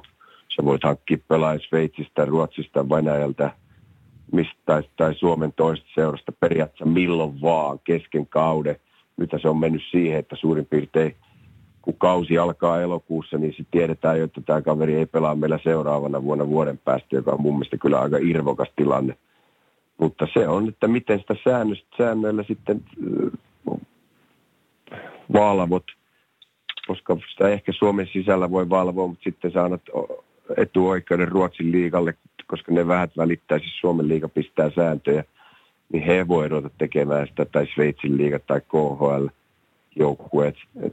On se vaikea sitä hallita monien eurooppalaisten sarjojen välillä, mutta kyllä siihen joku yhteinen säännöstä pitäisi keksiä mun mielestä, ettei valmentajat valmenna joukkuetta jotain toista joukkuetta vastaan, kun sopimukset on jo tehty ristiin ja samoin pelaajien kohdalla. Ja että täällä sitä valvotaan tosi tarkkaan ja se on sun luovutettava kaikki puhelinrekordit, e-mailit ja niitä tullaan tutkiin, kun poliisit konsanaan, jos on hyvää syytä epäillä, että sääntöjä on rikottu ja sen jälkeen sanktiot on sitä luokkaa, että sitten tekee päätöksiä ihan eri miehet tällä mun pallilla, jos semmoisesta jää kiinni ja että sinne menettää varausvuoroja ja miljoonia dollareita ja kyllä varmasti ne aika hyvin pitää ihmiset ruodussa ja GM:t ja muutkin henkilökunnan siinä ruodussa, että toisten joukkueiden pelaajia ei houkutella, ei värvätä kesken sopimuksen, niiden kanssa ei edes jutella, ei niitä haukuta eikä kehuta eikä näin poispäin. Että sen takia munkin on mielestäni kieli keskellä suuta, kun puhutaan meidän entisistä pelaajista. Kyllä. No pakko heittää tähän semmoinen pikkuinen piikki jampeelle, että silloin kun IFK mainittiin tuossa ja voitettiin silloin Suomen mestaruus 98, niin Jampellahan oli silloin pitkä semmoinen vaalea tukka, vähän niin kuin Jaromir Jaager tukka, ja silloin aina tuli sinne koppiin tavallaan sinne pitkä takki päällä, niin siitä on kyllä aika, että mitä sulla nyt on tapahtunut, kun ei ole tukkaa yhtään, ja vähän on vanhehtunut mies.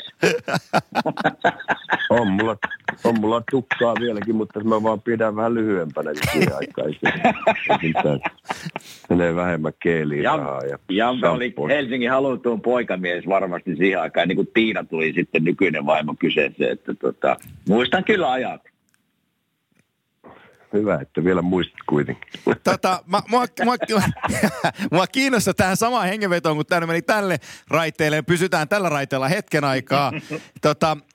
Mulla on pikkulinut laulunut korvaan, että tässä on yksi sellainen Matti Nykäsen fraasi, jonka sä pystyt ainoana ihmisenä kääntämään suomesta englanniksi. Ja se suomenkielinen fraasihan menee, että kun on kauhea karmi Spartenkirchen, niin jos sen kohta saa Bischofshoffenia, niin kohta lentää Oberstdorf. Niin mulle on vakuutettu, että sä pystyt tämän ilman mitään ongelmaa kääntämään englannin kielelle. On täällä Lumme olla nyt jotenkin lähteenä. Se käännös jäi kyllä siihen toteamukseen, että kaikkia näitä hyviä suomalaisia vitsejä ei pysty kääntämään. Kyllä se olisi. Tätä oppia tulee tätä koko ajan, että kyllä nämä ensimmäiset vuodet täällä Amerikan mantereella niin muutenkin oli hyviä oppia. Kerran muun muassa meni kuulolaitteen kauppaan, kun hearing aid luuli, että siellä olisikin ollut niin kuin hair, eli tiukset. Se olikin hearing aid, eli kuulolaitteita. Mä kattelin vähän kummaksuneena, kun mä yritin kysellä siltä, että saisikö tällä tukalleeksi. Joo, tähän menee. Onko tämä se sama tarina, että Paul Coffey? No, Ville Sireen. Villestä on monia hyviä tarinoita. Villestä on kyllä hyviä juttuja. Hei, sen haluan vielä sinun mielipiteen kuulla tähän. Niin kuin, kuitenkin puhutaan, että NHL nuorentuu, niin kuin varmasti tiedät, joka vuosi. Ja suomalaisia lähtee niin kuin nuorempana ja nuorempana tänne. Ja mikä sinun mielipide tässä? Kun tästä on Suomessakin puhuttu, että miksi ne ei jää sinne ja pelaa muutaman vuoden Suomessa, vaan ne tulee tänne. Niin miten sä näet tämän asian?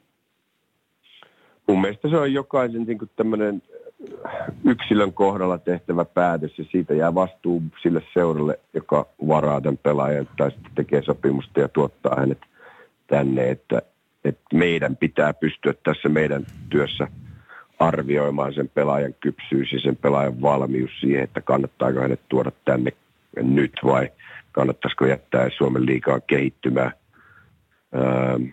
Suomen liiga on hyvä liiga, valmistaa tosi hyvin pelaajaksi niin kansainväliselle tasolle kuin sitten NHL ja se, että tuodaan liian aikaisin pelaajat tänne, jossa fyysisesti raakille, se on yksi asia, mutta henkisesti ja niin kuin psyykkisellä puolella raakille se on vielä vaikeampi asia käsitellä silloin, kun puhutaan NHL:stä, joka on maailman kovin liiga, niin se ei onnistu, jollei molemmat nuo asiat, eli fyysinen valmius ja psyykkinen henkinen valmius on siellä sillä tasolla, kun täällä vaaditaan ja sen takia ne päätökset, ne ei ole myöskään helppoja päätöksiä ja varmasti jokainen yrittää niissä parhaansa, mutta kyllä me vieritään siinä vastuuta meidän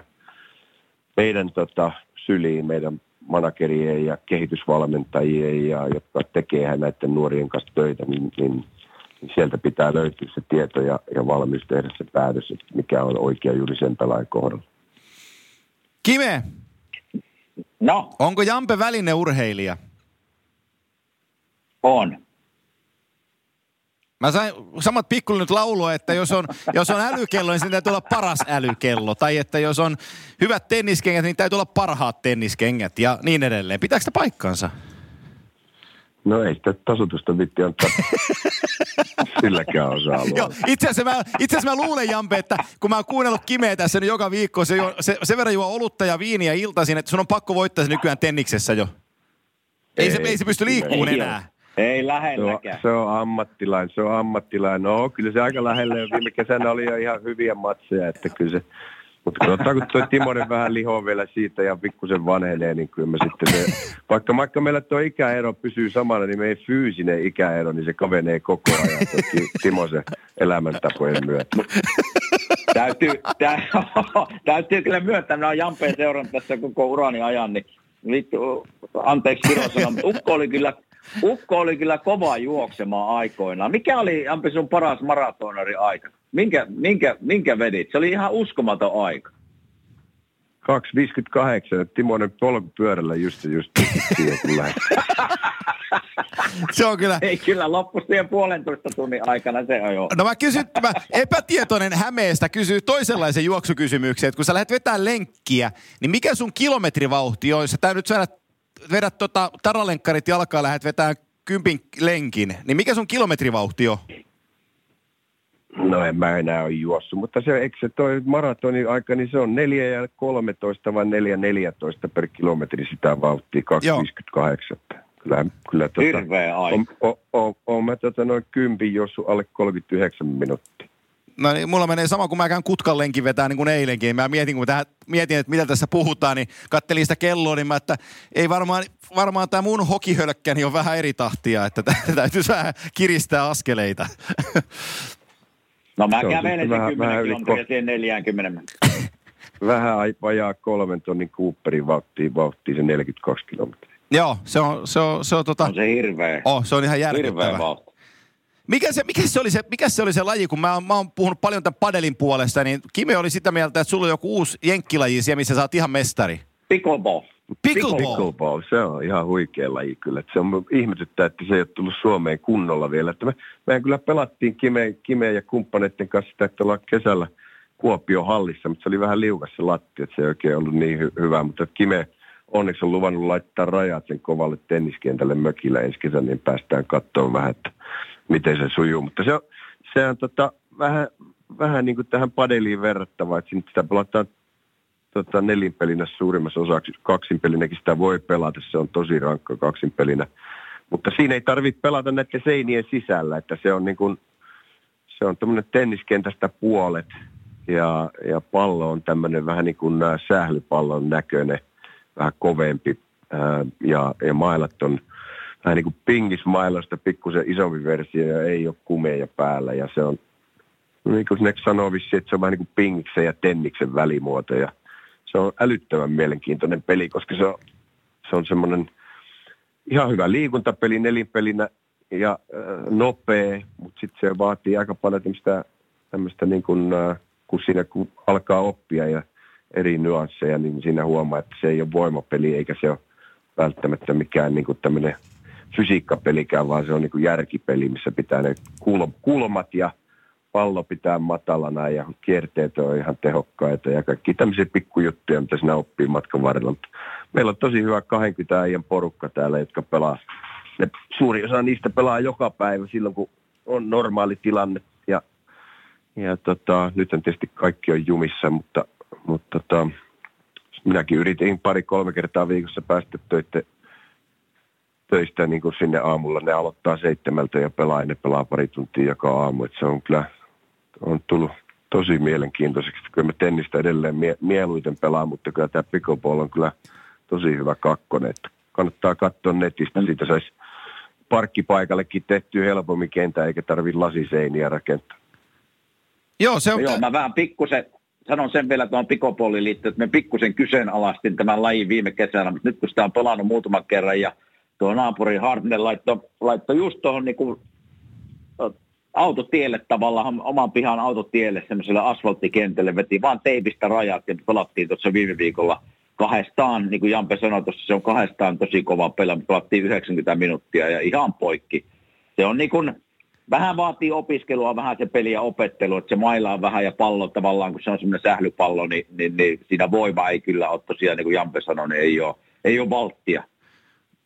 Kuulostaa tosi mielenkiintoiselta. Mä oon hurahtanut tuohon padeliin nyt sanotaan vuoden verran. Mä oon käynyt padelia pelaamassa kerran 2 viikossa ja päässyt niinku siihen hajulle siitä, missä pelissä on kysymys. Mä tykkään todella paljon padelista, mutta että nyt tällainen puheitten mallissa, niin tämä pickleball kuulostaa kyllä eksoottiselta. Mun täytyy tutustua siihen. Katsotaan, mä voin lisätä itseni pelaaviin Kuopiossa, jos toi Kallaveden mies saa sen kentässä kovetettua. Se on helppoa. Se on Amerikan nopeiten kasvava urheilulaji. Niin sekin, joo. Eli et se ei ole mikään nurkkakuntaisten peli, vaan se on oikeasti isosti tiedossa siellä. Ei, se on kova. Ja Floridassa ja tuolla niin joka puolella kenttiä. Ja täälläkin on nyt, että tässä oli yksi semmoinen puisto tässä lähellä, missä oliko niillä 8 tenniskenttää siinä, niin ne teki 3 tenniskentästä pelkästään pickleball-kenttiä, kun se on niin suosittua. Ja sinne menee hyvällä ilmalla viikonloppuna, niin siellä on ihmisiä jonossa odottamassa, että ne pääsee pelaamaan. Okei.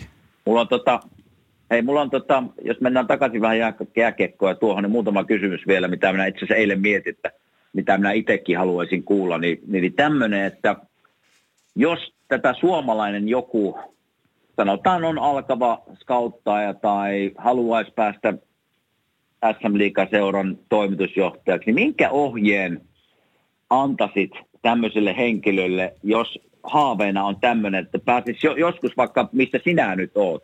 Että mä oon sanonutkin tämä monessa haastattelussa, että ihmiset ei arvosta tavallaan tarpeeksi korkealle, mitä sinä oot tehnyt, minne sinä oot päässyt. Että se on tosi hankala päästä, missä sinä oot. Niin minkä ohjeen tavallaan antaisit tämmöiselle henkilölle, että mikä voisi olla semmoinen reitti päästä joko SM-liigan toimitusjohtajaksi tai sinne, missä sinä nyt oot?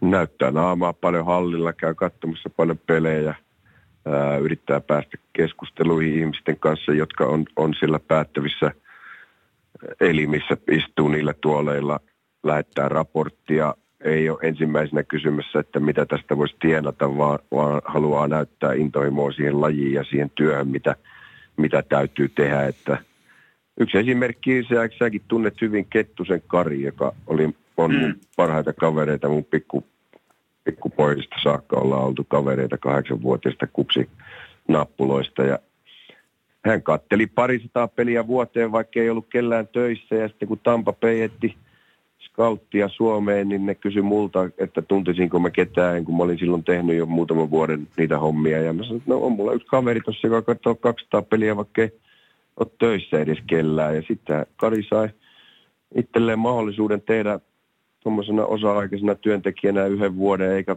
varmaan hirveästi sitä tienannut, mutta sen jälkeen kun teki sen vuoden töitä, niin ansaitti itselleen täyspäiväisen paikan siitä ja on nyt ollut 20 vuotta Tampalla töissä ja ylikin nyt ja tehnyt tosi hyvää työtä, kun miettii jotain Kutserovia, jos on hommannut omilla raporteillaan siihen seuraan, niin pitäisi olla elinikäinen työpaikka selkeä, mutta Kari oli semmoinen kaveri, jolta mäkin kysyin silloin, kun mä olin IFK:ssa esimerkiksi hommissa, niin hän kävi kattoon pelejä ja oli apuna siinäkin silloin. Ja kun itse ei pysty olemaan joka paikassa, niin silloin tarvii tämmöisiä verkostoja ja kavereita, jonka jääkiekkonäkemykseen voi luottaa. Ja hän oli joka päivä jossain katsomassa peliä ja hänellä on saanut tosi paljon arvokasta tietoa myös niihin päätöksiin, mitä tehtiin IFK-aikana.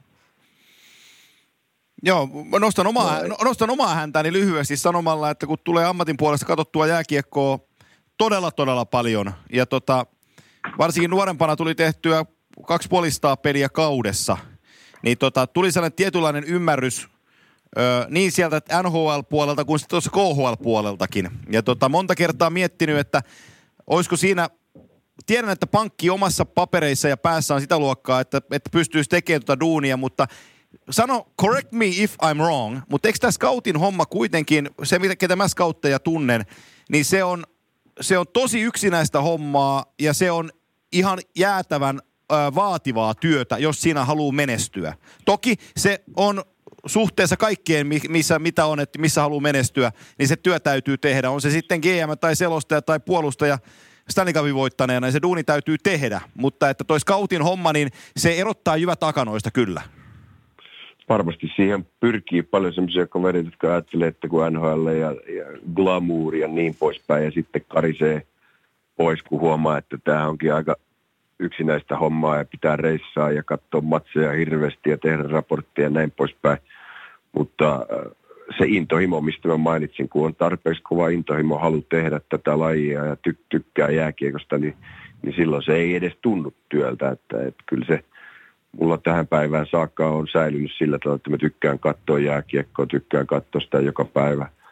Ja tänäkin päivänä olen aloittanut päivän sillä, katsoin yhtä pelaajaa, mistä me ollaan keskusteltu, ja joka saattaa olla mahdollisesti saatavilla tänä kesänä tai off-seasonilla, milloin se sitten onkin. Ja katsoin neljä hänen matsiaan tänä aamuna tästä tietokoneelta, ja ei se tunnu työltä vieläkään.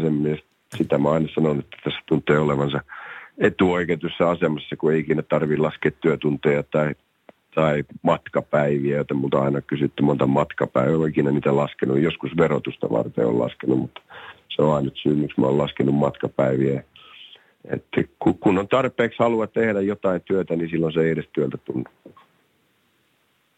Entäs tähän samaan kysymykseen vähän, että mitä suomalaiselta vaatisi, että pääsisi sinne, missä sinä oot. Niin entäs suomalaiselta valmentajalta, että pääsisi NHL-seuraan, niin mitä suomalaiselta valmentajalta vaadittaisiin, että sinä uskaltaisit palkata suomalaisen valmentajan? Kyllä ei mulla olisi mitään ongelmaa palkata suomalaista valmentajaa, jos mä vaan katson ja mietin, että hän on paras vaihtoehto tähän meidän joukkueeseen, tähän meidän tilanteeseen, meidän pelaajamateriaaliin, hänen filosofiaan, hänen valmiutensa, hänen tapa tehdä töitä, kokemus, kaikki nämä asiat. Jos hän on paras kandidaatti siihen, että kuka meidän pitäisi palkata, niin mulla on ihan yksilöllisesti, onko Suomesta vai mistä, ei sillä ole merkitystä, mutta se, että tähän kulttuuriin pitää tutustua ja se pitää opetella ja tietää, että mitä täällä odotetaan valmentajalta, mitä valmentaminen täällä vaatii, mitä valmentaminen NHL:ssä vaatii, pohjois-amerikkalaisessa jääkiekossa, pohjois-amerikkalaisessa jääkiekkokulttuurissa, ja sitä ei valitettavasti ihan kauhean helposti opi kansainvälisistä peleistä tai Suomen liigasta tai Ruotsin liigasta, vaan pitäisi tulla tänne tekemään sitä työtä. Ja nyt on siellä joitakin nuoria valmentajia, jotka sitä tietä menee eteenpäin. Joku Markus Tyrm esimerkiksi, saksalainen kaveri, niin oli maajoukkueen valmentajana, teki huipputyötä siellä ja lähti Los Angelesiin kakkosvalmentajaksi tai apuvalmentajaksi ja haluaa sitä kautta varmasti mennä päävalmentajaksi. Mun mielestä se on se oikea tie tehdä sitä ja kyllä se aika on näyttänyt sen, että vaikka on kuinka kovia rekordeja ollut Euroopassa, niin ei sitä Euroopasta hirveän helpolla haeta suoraan päävalmentajaksi NHL. Ja juuri näistä syistä, minkä mä mainitsin, että sen työn tekeminen täällä on niin erilaista. Ja Alpo Suonen teki se oikealla tavalla, oli täällä pitkään apuvalmentajana ja nousi sitä kautta päävalmentajaksi ja oli ensimmäinen eurooppalainen, joka niin teki ja teki se just sitä kautta, mitä mun mielestä se kuuluu tehdä, eli ansaita se paikka oman työn kautta ja nousemalla oikeita portaita pitkin siihen päävalmentajan paikalle ja Linkka oli sitten toinen esimerkki ja se ei kauhean hyvin mennyt eikä kauhean hyvin päättynyt ja vaikka oli kuin hyvä valmentaja ja teki kuin hyvää jälkeä Tsekin maajoukkueessa ja Tsekin sarjoissa, niin se ei sitten kuitenkaan täällä kantanut kovin pitkälle monista eri syistä.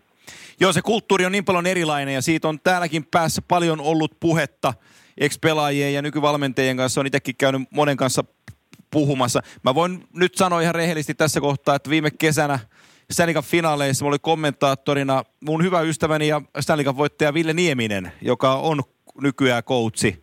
Ja Villellä on vähän ambitioita tulla sinne suuntaan, niin kuin varmaan tiedätte. Niin kyllä meillä oli viime kesänä, kun mentiin finaaleja tekemään Bluesin ja Bruinsin välillä, niin 1A oli suunnitelma, että pelit tehdään ja tehdään hyvät lähetykset, mutta 1B-suunnitelma oli se, että palautetaan vähän NHL-pressille mieleen, että kuka olikaan Ville Nieminen. Ja tuodaan se nimi sieltä esiin ja että hän pääsee sanoon, että valmentaminen täällä kiinnostaa.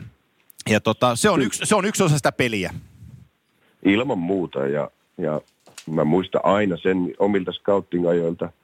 Taisi olla ottamassa silloin vielä töissä, kun kiertelin junnusarjoja lännessä, niin jostain syystä, vaikka peli seuraavana päivänä oli 2-3 tunnin päässä, niin mies nimeltä Mike Babcock oli siellä lehdistön tiloissa, missä kaikkien seurojen scoutit ja joitakin seurajohtajia oli ennen peliä hankkimassa tilastoja ja papereita ja kokoonpanoja ja niin edespäin, niin siellä oli myös Mike Babcock, ja kyllä siihen kaikki kiinnitti huomioon, että valmentaja, jonka joukkue pelasi seuraavana päivänä 2-3 tunnin päässä, ja sitten mahdollisesti sitä seuraavana päivänä tätä joukkuetta vastaan, niin oli siellä tarkkailemassa ja tekemässä scouting-työtä, mutta myös varmasti huolehtimassa siitä, että naama näkyy. Kyllä.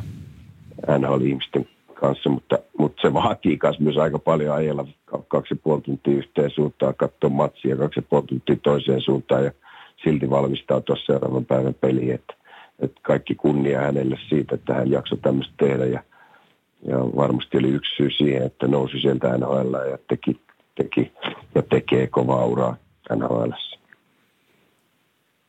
Joo, tätä asiaa nimittäin multa on muutama kerran tässä nyt sanotaan viime kuukausien aikana kysytty ja mulle tulee niinku 3 asiaa just, mitä mainitsit tuossa mieleen, on just tämä kulttuuri. Tämä on vähän erilaista tämä kulttuuri täällä ja on se sitten farmissa, niin pitkiä pussimatkoja ja pelejä, saattaa olla 3 peliä viikonloppuna ja niin poispäin, mutta ehkä semmoinen niin kuin kielitaito tulee mulle myös ensimmäisenä mieleen, että miten pystyt ulos tuottamaan sitä, mitä haluat sanoa. Niin kyllä semmoinenkin merkkaisi mulle, jos minä olisin palkkaamassa eurooppalaista valmentajaa.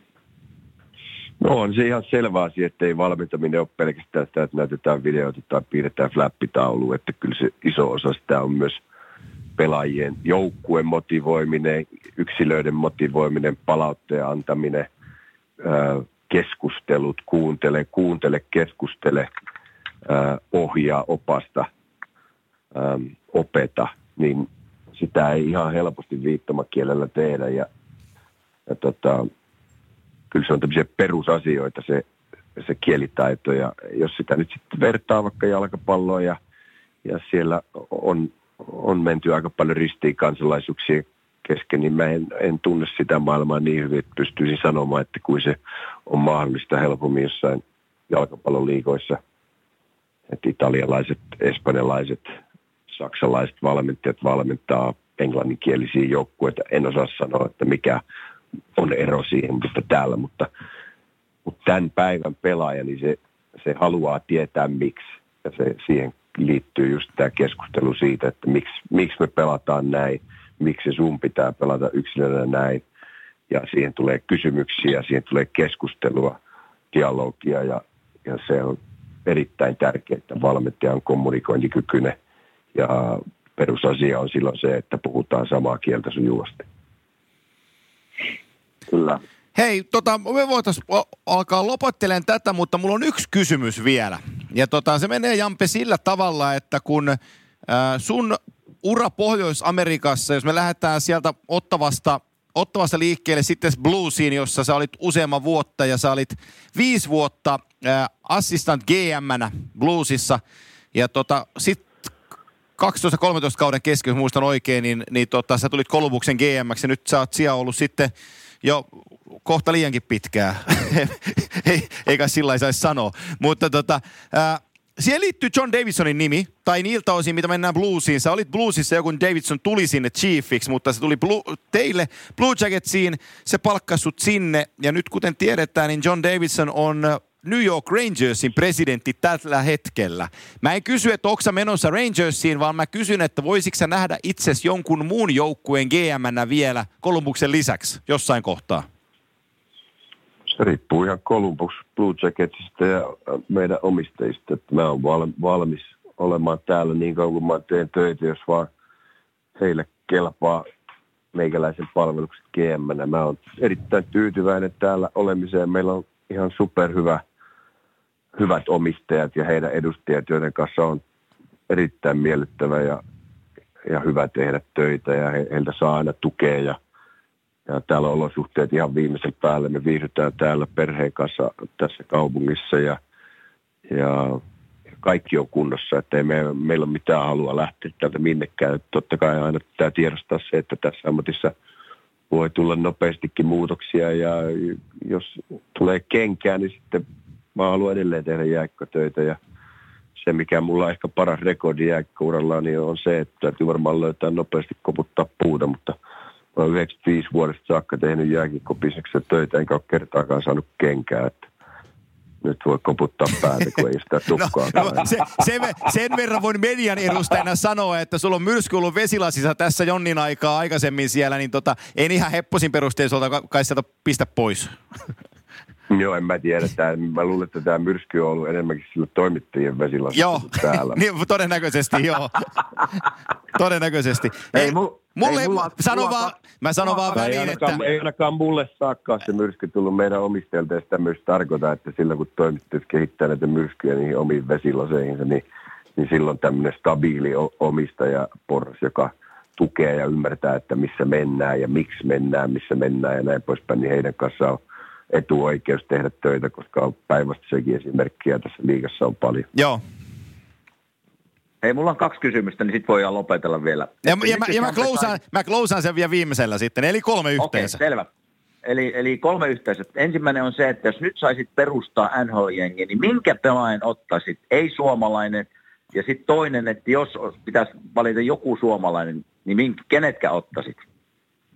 Tässä tullaan taas tähän, kun ei saa vastustajan pelaajista puhua mitään, mutta sekin on niin vaikea päätös, koska pitäisi ottaa huomioon pelaajien iät tietenkin ja menee missäkin kohti urallaan. Kyllä vaikka Conor McDavidistä kaikki puhuu, kuinka huikea pelaaja hän on ja hän on ja sitä on mitään kahta sanaakaan, kuinka huikea yksilö kaikilla tavalla ja kuinka pystyy niin kuin pelin tempot määräämään.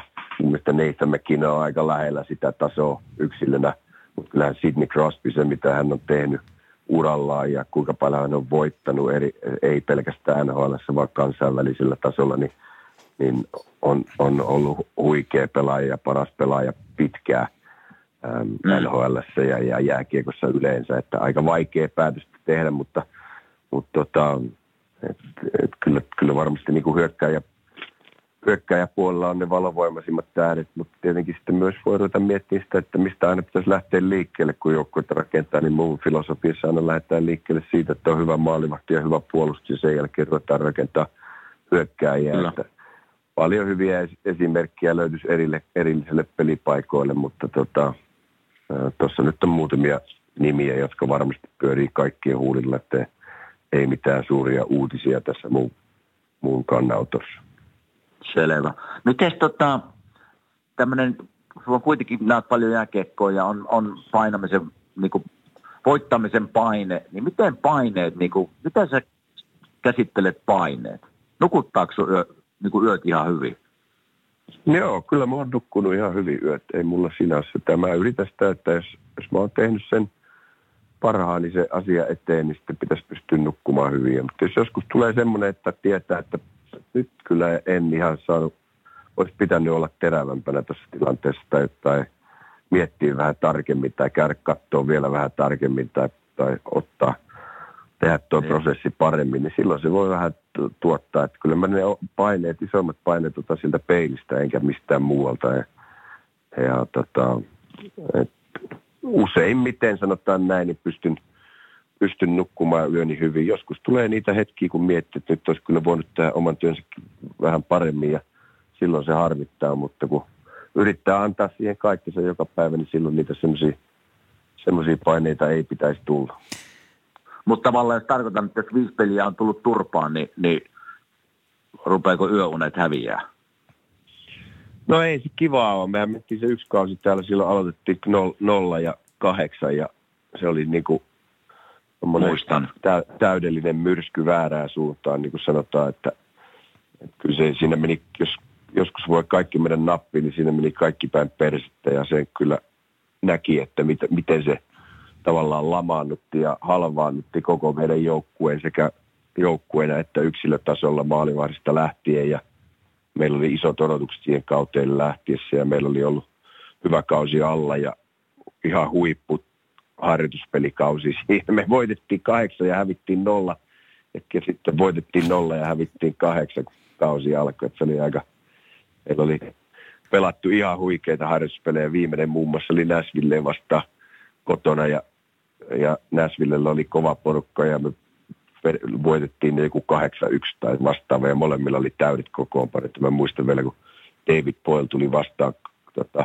Kalpeena pelin jälkeen ja sanoi, että jumalauta, että teillä on kova porukka. Ja sitten me hävittiin 8 peliä putkeen alusta. Niin ei voi kyllä sanoa, että se olisi ollut kivaa aikaa, mutta aina jälkeenpäin kun miettii, niin se on kyllä opettavaista aikaa. Että kyllä siinä näkee ja selviää paljon niin pelaajista kuin ympärillä olevista ihmisistäkin. Ja se, sillä sitä pitää yrittää. Mitä enemmän tulee kokemusta, niin sitä enemmän ymmärtää myös käyttää niitä tilaisuuksia hyväkseen, että miettii, että mitä tästä voi oppia ja just varsinkin näistä ihmisistä, kenen kanssa tekee töitä, että ketkä on lojaaleja ja uskoo asiaa ja luottaa siihen, mitä tehdään ja siihen prosessiin ja ketkä alkaa keksiä tekosyitä ja luikkittaa ovista karkuun. Niin se on taitaa olla ainoa kerta, kun sä oot joutunut valmentajan pistämään pihalle noissa hommissa. Se oli Todd Richards, joka silloin nousi siitä sivuja. Siinä on muuten yksi myrsky vesilasissaan, se kun sä palkasit Tortsin silloin ja jengi oli sitä mieltä, että hän on has been ja riehuja ja kaikkea muuta, mutta niin kovin hienosti te olette taas onnistunut todistamaan sen, että ei se ollutkaan ihan näin se asia. Että on kovasta valmentajasta kysymys edelleenkin. Se ei ollut se mun kysymykseni, mikä oli mun viimeinen kysymys tähän juttuun.